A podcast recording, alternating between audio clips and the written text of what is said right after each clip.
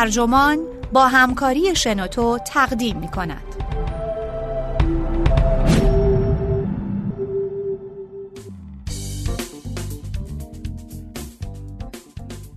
ایمان به رشد اقتصادی ما را منقرض خواهد کرد. نوشته درک فلیپسن ترجمه محمد معماریان گوینده مهرنوش پرتوی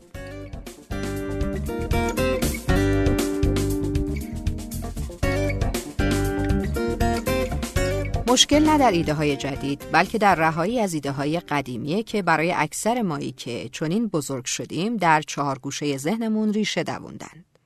این جمله از جان مینارد کینزه مهمترین بحث‌های سیاسی امروز درون حبابی شکل می‌گیرند که با فرضی مشترک تعریف شده. پیشرفت اقتصادی خوبه. نه تنها خوب که ضروریه. سلامت اقتصادی، موفقیت حکومتها، اهمیت آموزش، معنای زندگی، حتی نفس ایده پیشرفت هرچه به خیال شما و ذهنتون خطور کنه کارشناسان همه فن حریف از راست تا چپ درون این حباب دربارش بحث می‌کنند. روزنامه های بزرگ، تلویزیون و رادیو، وبلاگ ها و توییت ها همه با همین قافیه سخن میگن. رشد اقتصادی به گونه ای توصیف میشه که انگار خطابه برای مؤمنانه یا به تعبیر مایکل گرین از مؤسسه غیرانتفاعی ضرورت پیشرفت اجتماعی انگار خدا اون رو روی لوهای سنگی برامون فرستاده. مصرف کنندگان دلگرم بیوقفه خرج می‌کنند. این کار به رشد استوار منجر میشه و همه اینها کنار هم اقتصادی سالم رو رقم می‌زنه. البته رشد اقتصادها مثل درختان یا بچه های خردسال نیست. منظورمون از رشد اقتصادی چیه؟ این سوال مهمیه که تقریبا هرگز پرسیده نمیشه. مثل ما بقیه کسانی که درگیر این بحث بودن، پاسخ برای من هم غافلگیر کننده بود. شیوه محاسبه رشد در سراسر دنیا میزان تولید و مصرف رو توصیف می‌کنه. رشد فعالیت مفید یا توسعه انسانی رو اندازه نمی‌گیره. پایداری رو هم اندازه نمی‌گیره. در واقع جای سلامت سیاره هم در این سنجش کاملا خالیه. هیچ معلفه ای از روایتمون از موفقیت اقتصادی رو به امکان شکوفایی نسل های آینده بعد از درگذشتمون اختصاص ندادیم.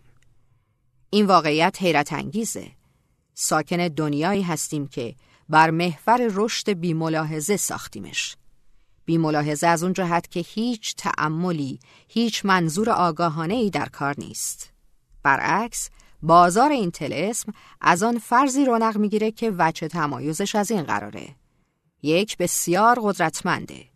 دو عمیقا درونی شده بنابراین تقریبا به چشم نمیاد. سه خلاف منطقه. چهار با این حال فعالیت اقتصادی رو تعریف می‌کنه و به این ترتیب روز به روز هم بیشتر تیشه به ریشه نسلهای آینده می‌زنه. پیشفرز اساسی اونه که هرچه بیشتر حیات رو به کالا تبدیل کنیم بهتره. درختها رو به الوار، فسیل ها رو به سوخت، جو رو به زبالدانی کربن، دریاچه ها رو به تفرجگاه، زمین رو به پارکینگ، مهارت های انسانی رو به کار، مکالمه رو به چت، کودکی رو به گنجینه برای تبلیغات و بالاخره تحصیل رو به سرمایه گذاری. رشد رو با یک عدد ناقابل بزرگ می سنجند. تولید ناخالص داخلی. این واژه به گوش همه خورده. معدودی خواستگاه اون رو می‌دونند و معدودتر اونهایی که می‌دونند به چه مفهوم یا اصلا چگونه بنیان زندگی هامون رو شکل میده. منطق مرموز اون حتی گاهی حسابداران رو هم گیج می‌کنه. داستان خواستگاه این مفهوم اهمیت داره. در اوج رکود بزرگ هیچ کس نمی‌دونست اوضاع چقدر وخیمه. چند نفر بیکارند. چند کسب و کار از هم پاشیدند. چه بر سر سرمایه گذاری ها و درآمد اومده. به همت تعدادی از سیاستمداران مانند سناتور روبرت لافولته کنگره نهایتا کمیته ای تأسیس کرد تا به دنبال اطلاعات حیاتی برای بیرون بردن مردم از فقر و یأس باشه. گروهی از اقتصاددانان به رهبری سیمون کازنتس اولین گزارش تفصیلی درباره وضعیت اقتصاد را تهیه کردند. این گزارش که مقدمه شکلگیری مفهوم تولید ناخالص داخلی شد، عملا سیاستگذاری اقتصادی رو از دوران تیروتار سابق بیرون کشید. پل ساموئلسون و ویلیام نورتهاوس این دو اقتصاددان برجسته تولید ناخالص داخلی رو یکی از بزرگترین ابداعات قرن بیستم نامیدند و البته اقراق هم نکردند. بعد اقتصاددانان از تولید ناخالص داخلی به عنوان سلاحی کلیدی برای شکست دادن فاشیسم در جنگ جهانی دوم استفاده کردند. این شاخص با ارائه اطلاعات حیاتی درباره سرمایه گذاری و تولید ملی به متفقین امکان داد بدون فلج کردن بخش غیر نظامی اقتصاد در تولید تجهیزات نظامی از متحدین پیشی بگیرند. بدون تردید تولید ناخالص داخلی رو باید یکی از ابزارهای محوری حل مسئله برای رکود اون دوران و جنگ جهانی دونست.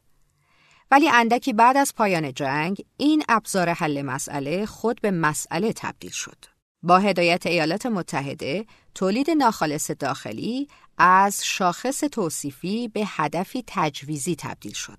از ابزار اندازهگیری به هدفی برای دستیابی از طریق سازوکارهای نظارتی که به تازگی در برتون وودز و سازمان ملل متحد یا همون بانک جهانی، صندوق بین المللی پول و نظام بین المللی حسابهای ملی طراحی می‌شد، رشد طبق تعریف تولید ناخالص داخلی به هدف والای سیاستگذاری ملی تبدیل شد.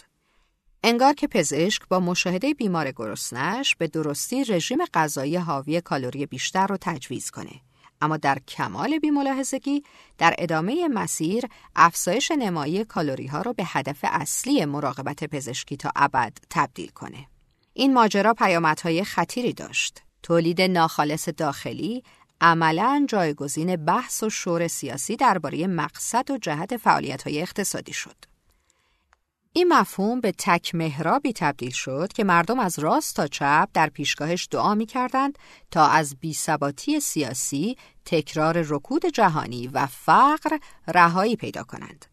در دهه 1970 تولید ناخالص داخلی مشغله ذهنی اصلی چین بود.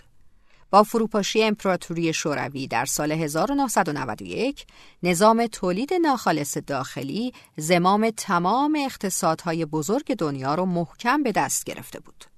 از پکن تا برازیلیا و از مسکو تا واشنگتن سیاستگزاران با اون بیعت کرده بودند. به احتمال زیاد می‌توان گفت که هیچ نظام یا هیچ منطقی هرگز چنین قدرتمند نبوده یا در سراسر سر دنیا حکمرانی نکرده. این به این معنا نیست که دیگر تفاوت معناداری بین کشورها و فرهنگها وجود نداره یا بحثای سیاسی خاتمه پیدا کردند. اما گفتگوهای موجه تقریبا همگی تحت تاثیر تلسم تولید ناخالص داخلی رخ میدند. به سختی میشه تیتری مثل رشد اقتصادی استوار تهدیدی برای سلامت جهانیه رو تصور کرد. چرا که تفکر غالب ما رشد رو با پیشرفت برابر می‌دونه نه افول. درون این حباب بحث همچنان ادامه داره. نقش مناسب رهبران در دستیابی به تولید ناخالص داخلی بیشتر چیه؟ آیا حکومت باید مروج و تسهیلگر نوآوری و رشد باشه یا اون رو به بازار بسپاره؟ اگه اقتصاد در مالکیت گروه کوچکی باشه که توجه چندانی به ایمنی و رفاه دیگران ندارند، چه اثری بر رشد داره؟ نظر به اوجگیری تهدیدهای زیست محیطی کدوم تحول فناوران است که وعده نجاتمون رو میده؟ با اینکه بسیاری از رنگین پوستان هنوز در کف هرم و بیرون می‌دونند، آیا اینکه بزرگترین اقتصاد دنیا تحت رهبری مردی سیاه پوسته باید نگرانیمون درباره نجات پرستی رو کم کنه؟ و مهمتر از همه حالا که همه دستمزدها، سرمایه گذاری ها، بودجه های حکومتی و صندوق های بازنشستگیمون وابسته به پیشرفتن اقتصاده، چطور جلوی کند شدن اقتصاد به سمت رکود و پسرفت رو بگیریم؟ این موارد و عناوین دیگه به شیوه های مختلف مورد مطالعه و بحث و رأیگیری قرار گرفتند. همچنین به های قابل توجهی بین کشورهای مختلف مثلا دانمارک، چین و ایالات متحده منجر شدند. بعضی از های مبتنی بر تولید ناخالص داخلی به واقع حیولاهای منسوخ و دودزایند که با زغال سنگ پیش میرند و مابقی لابد مخلوقات شگفتآور فناوری مدرن با آیرودینامیک هوشمندانه و مجهز به های خورشیدی. بعضی خوشایند و پاکند و حداقلهایی از آسودگی رو برای همه به ارمغان میارند ما بقی کثیف و خشنند که بسیاری از شهروندانشون در کسافت و فقر دست و پا می‌زنند. ولی در همه موارد هدف یکیه رشد مداوم تولید ناخالص داخلی. جای پرسش کلیدی خالیه. رشد تولید ناخالص داخلی ما رو به کجا میرسونه؟ علا رقم اون که رشد بیکران روی سیاره کراندار منطقا ممکن نیست، سیاست گذاری ها همچنان به ضرورت گسترش چسبیدن. تصور کنید که رئیس جمهور ایالات متحده خواستار خاتمه رشد بشه. چون این چیزی در ذهن هیچ کس نمی گنجه.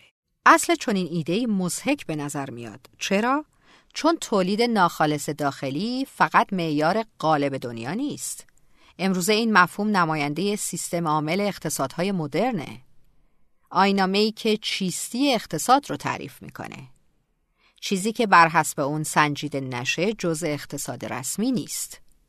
خدمات داوطلبانه یا زندگی خانوادگی همونقدر در اقتصاد اهمیت دارند که شور و شوخهای اجتماعی، شادی یا زیست بوم سالم. دانل میدوز هوادار محیط زیست می‌گوید اگر تولید ناخالص داخلی رو به عنوان هدف جامعه تعریف کنید، جامعه تمام تلاشش رو برای تحقق اون می‌کنه. جامعه به دنبال رفاه، برابری، عدالت یا کارایی نمیره مگر اون که هدفی تعریف کنید و مرتبا وضعیت رفاه، برابری، عدالت یا کارایی رو بسنجید و گزارش بدید. ما به دنبال همونی میریم که اندازش رو می‌گیریم. هر چیزی که اندازه گیری نشه سر از یتیمخانه فرهنگ در میاره. در عبادت ها و اندیشکده ها سر میز شام دربارش بحث می‌کنیم اما به واقعیت های سخت سیاست گذاری و میارهای کسب و کار ربطی نداره. رابرت کندی در سال 1968 گفته بود رقم تولیدات یک ملت همه چیز رو اندازه می‌گیره به جز اون چیزهایی که به زندگی ارزش زیستن میدن. اگر به بیمار گرسنه غذا بدیم بی توجهی به کیفیت یا مقصود غذا شاید معقول باشه ولی چون این کاری وقتی اون بیمار بیش از حد غذا خورده و به گرفتگی عروق، درد مفاصل و فشار خون مبتلا باشه به مراتب نامعقولتر به نظر میاد. حتی در کوتاه مدت هم بدیهای حاصل از رشد اقتصادی بر خوبیهاش پیشی گرفتن.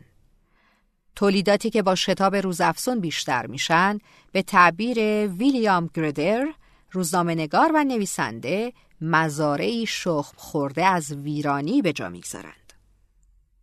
کنت بولدینگ به کنایه میگه هر کس به رشد بیکران روی سیاره کراندار اعتقاد داره یا دیوانه است یا اقتصاددان. تغییرات اقلیمی، توهی شدن منابع و متلاشی شدن اجتماعات حدی آستانه و بازگشت ناپذیر دارند. اگه بشریت قصد داره از چنین واقعی اجتناب کنه، لابد به پایان راه تولید ناخالص داخلی رسیدیم. این تناقض وجودی در تیتر اخبار هم روشنه. در یک سو گزارش های روزانه درباره بهترین شیوه دستیابی به رشد استوار رو داریم و در سوی دیگه هر از گاهی گزارش های روز به روز هولناکتر از تغییر اقلیمی، نابرابری و هشدار دانشمندان که برای بقامون باید کنتر حرکت کنیم. یعنی رشد به مسابه امری ضروری در برابر رشد به مسابه امری غیر ممکن. عجیب اینجاست که کمتر کسی از دبیران اخبار می‌فهمه که این تکه های پازل کنار هم چه معنایی دارند. در همین حال بسیاری از ایده های خوبی که شاید بتونن ما رو از این باطلاق نجات بدن غیر واقع بینانه تلقی شده و رد میشن. این کار مستاق تراژدی و تنز همزمانه. چون تنها چیزی که به وضوح غیر واقع بینانه است ایمان لجوجانه سیاستگزاران به رشد مدام تولید ناخالص داخلیه.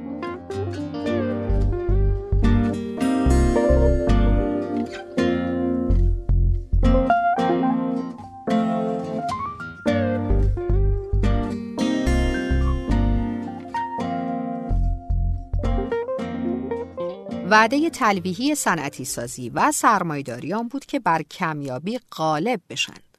مردم سراسر دنیا هر کدوم با توجه به مختصات فرهنگیشون مرغی درون قابلمه و آیفونی در دست خواهند داشت. رشد ثروت به توسعه، شکوفایی عمومی و رفاه بشری ترجمه خواهد شد. سرمایداری از این لحاظ هم موفقیت و هم شکست چشمگیری داشته. هیچ نظام دیگه ای در طول تاریخ چنین حجمی از ثروت و آزادی خلق نکرده و هیچ نظام دیگه ای هم به پای ویرانگری بالقوه و بالفعل سرمایداری نمی‌رسه. تاکنون زینفان این ثروت به ندرت مجبور شدن که با ویرانگری ناشی از سرمایداری دست و پنجه نرم کنند. ولی همکنون ما به مسابه ساکنان یک سیاره همگی در معرض تهدیدیم.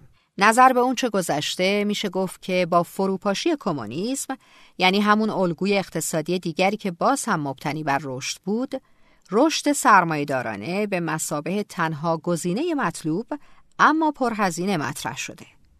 ولی با اینکه تجربه کمونیستی تا حدی به خاطر ناکارآمدی اطلاف و آلودگی ها شکست خورد نظام تولید ناخالص داخلی همچنان بر سیاستگذاری ها حکم فرماست. با پایان جنگ سرد بعضی از افراد این نظام را به عنوان یگان الگوی باقی مانده ترویج می کردند یا به تعبیر فرانسیس فوکویاما پایان تاریخ امروزه نظام مبتنی بر رشد تولید ناخالص داخلی جهانی سازی مدرن رو تعریف می‌کنه. در سال 1987 کمیسیون جهانی محیط زیست و توسعه موسوم به کمیسیون براتلند فراخانی بین المللی برای تغییر فوری مسیر حرکت صادر کرد. این کمیسیون با اشاره به تناقض ذاتی میان رشد اقتصادی جهانی شده و بحران پرشتاب اقلیمی از جامعه جهانی خواست به تصحیح بنیادین مسیر حرکت خودش متحد بشه.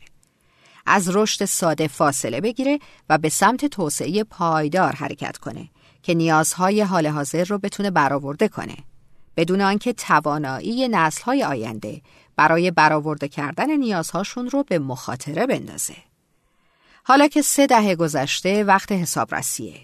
چقدر به هدف توسعه پایدار نزدیکتر شدیم؟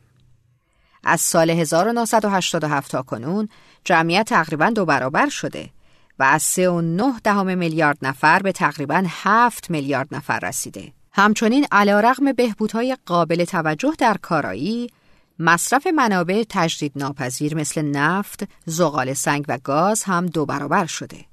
یعنی در سال 2014 هر امریکایی به طور متوسط رقم شگفتآور 9.3 دهم لیتر نفت در روز رو مصرف می کرده و میزان دیوکسید کربن جو با نرخ افزایش یک نواخت یک ذره در هر یک میلیون ذره بوده و از 330 واحد در سال 1972 به 400 واحد در سال 2014 رسیده.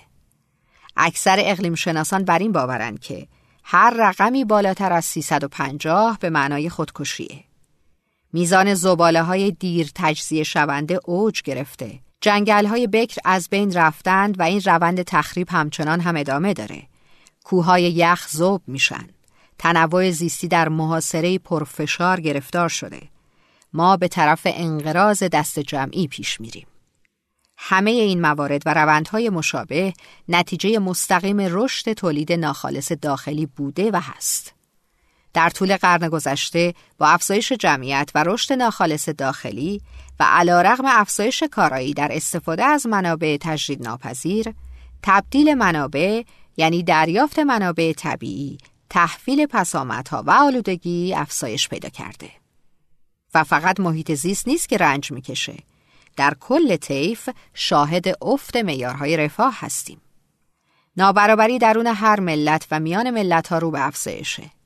فرصت های فراروی جوون کاهش پیدا می‌کنه و بدهی های ملی کنترل مقاومت ناپذیر بنگاه ها و نیازهای تشکیلات نظامی و امنیتی که اغلب برای پاسبانی از نظام رشد محور به کار گرفته میشن توانایی حکومت های ملی در هدایت سیاستگذاری ها رو تحت فشار قرار دادن. هیچ کدوم از اینها با پایه‌ای ترین معیارهای پایداری یا توسعه انسانی جور در نمیان. با این حال بعضی از بهترین و مستعدترین افراد همچنان مسیر حرفه‌ای خودشون رو به تداوم رشد تولید ناخالص داخلی اختصاص دادن. فهوای بحث و جدلها در عرصه سیاست ورزی هم محدود و هم قابل پیش بینیه. بهترین کار برای پیشبرد رشد چیه؟ ریاضت اقتصادی یا طرحهای دولتی؟ خرج کردن با کسری بودجه یا محدودسازی بدهی ها افزایش دستمزد کارگران یا معافیت مالیاتی برای کسب و کارها سوالی که جامعه کسب و کار باهاش روبروه اینه که ابداع کدام ابزار یا برنامه کاربردی می‌تونه اشتیاق اعتیادآور دیگه‌ای برای مصرف کنندگان رقم بزنه. به این بیمارانی که از فرط چاقی مریض شدن چطور میشه کالوری های بیشتر و بیشتر فروخت؟ هدف از تدوین سنجه تولید ناخالص داخلی اون بود که مقدار انباشته مبادلات بازار یعنی پولهایی که دست به دست میشن رو اندازه بگیره. در حالی که سرمایه طبیعی یا اجتماعی در اون لحاظ نشده بود. چون طبیعت و مردم در بازار فقط در قالب کالاهای پولی شده دیده میشن. کالا و خدماتی که قیمتی نداشته باشه ناپدید میشه. بدی های مانند آلودگی، پسماندهای سمی و مخاطرات بهداشتی اصلا به حساب نمیان. و عجیب اینجاست که محصولات مشتق از این بدی ها مثل پاکسازی آلودگی یا سیستم های امنیتی که جلوی سرقت اقلام مصرفی رو می‌گیرند کالا به حساب میان. نابرابری همانند برابری اساسا مقوله ای نیست که ارزش فکر کردن داشته باشه. مقصود هم نیست. زمانی که تولید ناخالص داخلی با هدفی بسیار خاص تدوین شد، همه اینها معقول بود. مثل به دست آوردن درکی واضح از اینکه رکود بزرگ دهه 1930 چقدر گسترده بود یا فهمیدن اینکه ایالات متحده قبل از حمله بعدیش به آلمان هیتلری چند بمب افکن به 29 دیگه می‌تونه بسازه ولی امروزه دیگه چندان معقول به نظر نمی‌رسه از منظر نسلهای آینده تولید ناخالص داخلی امروزی لابد نمونه کلاسیک از حسابداری بی حساب و کتابه. پذیرش این مسئله سنگینه. اینکه اصلی ترین شاخص اقتصادی ما رو از صخره هولناکی به پایین پرت می‌کنه. پیامدهای ماجرا رو که زیر رو کنیم به تب می‌پرسیم که آیا میشه سنجه بهتر رو جایگزین سنجه مخدوش تولید ناخالص داخلی کرد؟ شاید در این صورت بشه همچنان پایبند ایده رشد بود. چرا تابع رشدی نباشیم که منطقی هوشمندانه تر از تولید ناخالص داخلی داره؟ آیا رشدی که پایدار و از لحاظ اجتماعی مطلوب باشه ممکن نیست؟ با توجه به میزان دائما بالای فقر و ناامنی در سراسر سر دنیا که زندگی مردم رو تهدید می‌کنه انگیزه که در پس چنین سوالی نشسته قابل درکه اکثر مردم بنا به دلایل اخلاقی و عملگرایانه مایلند که دیگران زندگی خوبی داشته باشند ولی به همین ترتیب روشنه که رشد بی ملاحظه با بلعیدن منابع و ویران کردن سیاره برای هممون نهایتا کمکی به حال فقرا یا حتی ثروتمندان نمی‌کنه.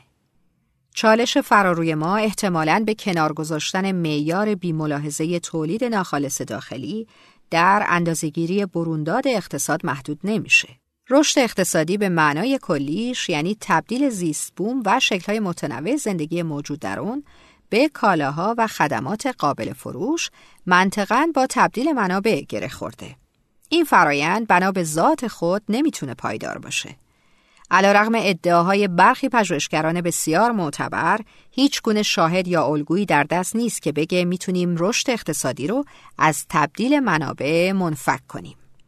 به بیان روشن جریمندر آن مدیر تبلیغاتی که بعدا فعال ضد سرمایهداری شد چون این رشدی به گسترش دائمی منابع و تبدیل مداوم اونها به کالا نیاز داره. پایداری چنین فرایندی ممکن نیست. برعکس سرانجام اون همون به اصطلاح قضیه امکان ناپذیریه که هرمندالی اقتصاددان سابق بانک جهانی گفته بود. فهم این نکته به این معناست که تغییر بنیادین مسیر ضروری به نظر می‌رسه. جان فولرتون مدیرعامل سابق مؤسسه مالی جی پی مورگان به یادمون آورده بود که قوانین ترمودینامیک دقت کنید قوانین نه نظریه ها میگن که رشد مادی ابدی روی سیاره کراندار از لحاظ زیستی فیزیکی نمی‌تونه پایدار باشه. تکیه به فناوری برای جدا کردن این دو یعنی افزایش رشد انباشته در عین کاهش تبدیل منابع برای همه سالها تا ابد نشانه تکبری بیمناست. و یک واقعیت خشک دیگه اونم این که رشدی که بر پایه توهیسازی منابع از مد افتادن کالاها نابرابری و پسماندسازی باشه بیشتر باعث ایجاد فقر میشه تا برطرف کننده اون. رشد فی نفس شاخص خوبی نیست مگر اون که بپرسیم چه چیزی رو رشد میدیم و با چه مقصودی. تاکنون نظام ناقص عرضه و تقاضا تلویحا این گونه پرسش ها رو پاسخ داده. این مسیر که به سمت فاجعه میره ما رو به فکر وامی داره. اینکه یک سیستم هوشمندتر به چه شکلی خواهد بود. شاید نقطه شروعمون سنجه هایی باشند که نیازها و خواسته های مردم رو نشون میدند. اطلاعات روز به روز تخصصی تر درباره مواردی مثل فروپاشی زیستبوم، تولید کلنگر یعنی با نگاه به چرخه طبیعی فرایندها، های پیشرفت اجتماعی یا ثبات ها و اجتماعهای پیچیده در هم تنیده همه اینها می‌تونه به درد بسیاری از سیاستگزاران بخوره. بعضی از اقتصاددانان هم هواداری از افزایش های بشری و آزادی در اقتصادی هوشمند به جای افزایش تبدیل منابع را شروع کردند. برای تدوین و طراحی چنین سنجههایی اجتماعات محلی، ملی و جهانی باید با به گفتگوی عمومی با دوام، سنجیده و دموکراتیک درباره اینکه می‌خوایم چی تولید کنیم و با چه مقصودی رو باز کنند. وظیفه من در مقام تاریخ نگار نشون دادن اون قدم که تا رسیدن به این نقطه برداشتیم. اونهایی که مهارت لازم برای آغاز گفتگوهای مردمی سنجیده رو دارن، باید با دنبال کردن همین سیر در طراحی اهداف جدید به ما کمک کنند. اونگاه اقتصاددانان و حسابداران می‌تونن به ما کمک بکنن که سنجه ها رو برای دستیابی به این اهداف از نو طراحی کنیم. جهتگیری فعالیت اقتصادی باید از رشد به سمت توسعه، از بیشتر به سمت بهتر، از بیملاحظه به سمت هوشمند، از حیات کالاها به سمت حیات بهتر تغییر پیدا کنه. شاید اون وقت بفهمیم که نیازهای جهان شمول بشر مثل نیاز به اجتماعهای قدرتمند و پایدار، نیاز به گسترش ظرفیت‌های بشری و کار معنادار فقط زمانی محقق میشند که تلسم این رقم ناچیز بزرگ رو بشکنیم.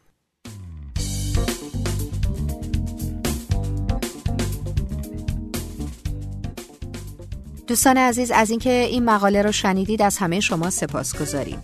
شما عزیزان هم اگر موضوعهای جذاب و جالبی رو مد نظر دارید که فکر می‌کنید که مطرح کردن و ارائه مقاله های در مورد اونها به عنوان پادکست های صوتی می‌تونه برای بقیه عزیزان هم جذاب باشه حتما شنوتو رو انتخاب بفرمایید و پادکست های صوتی خودتون رو برای شنوتو ارسال کنید. خیلی متشکرم.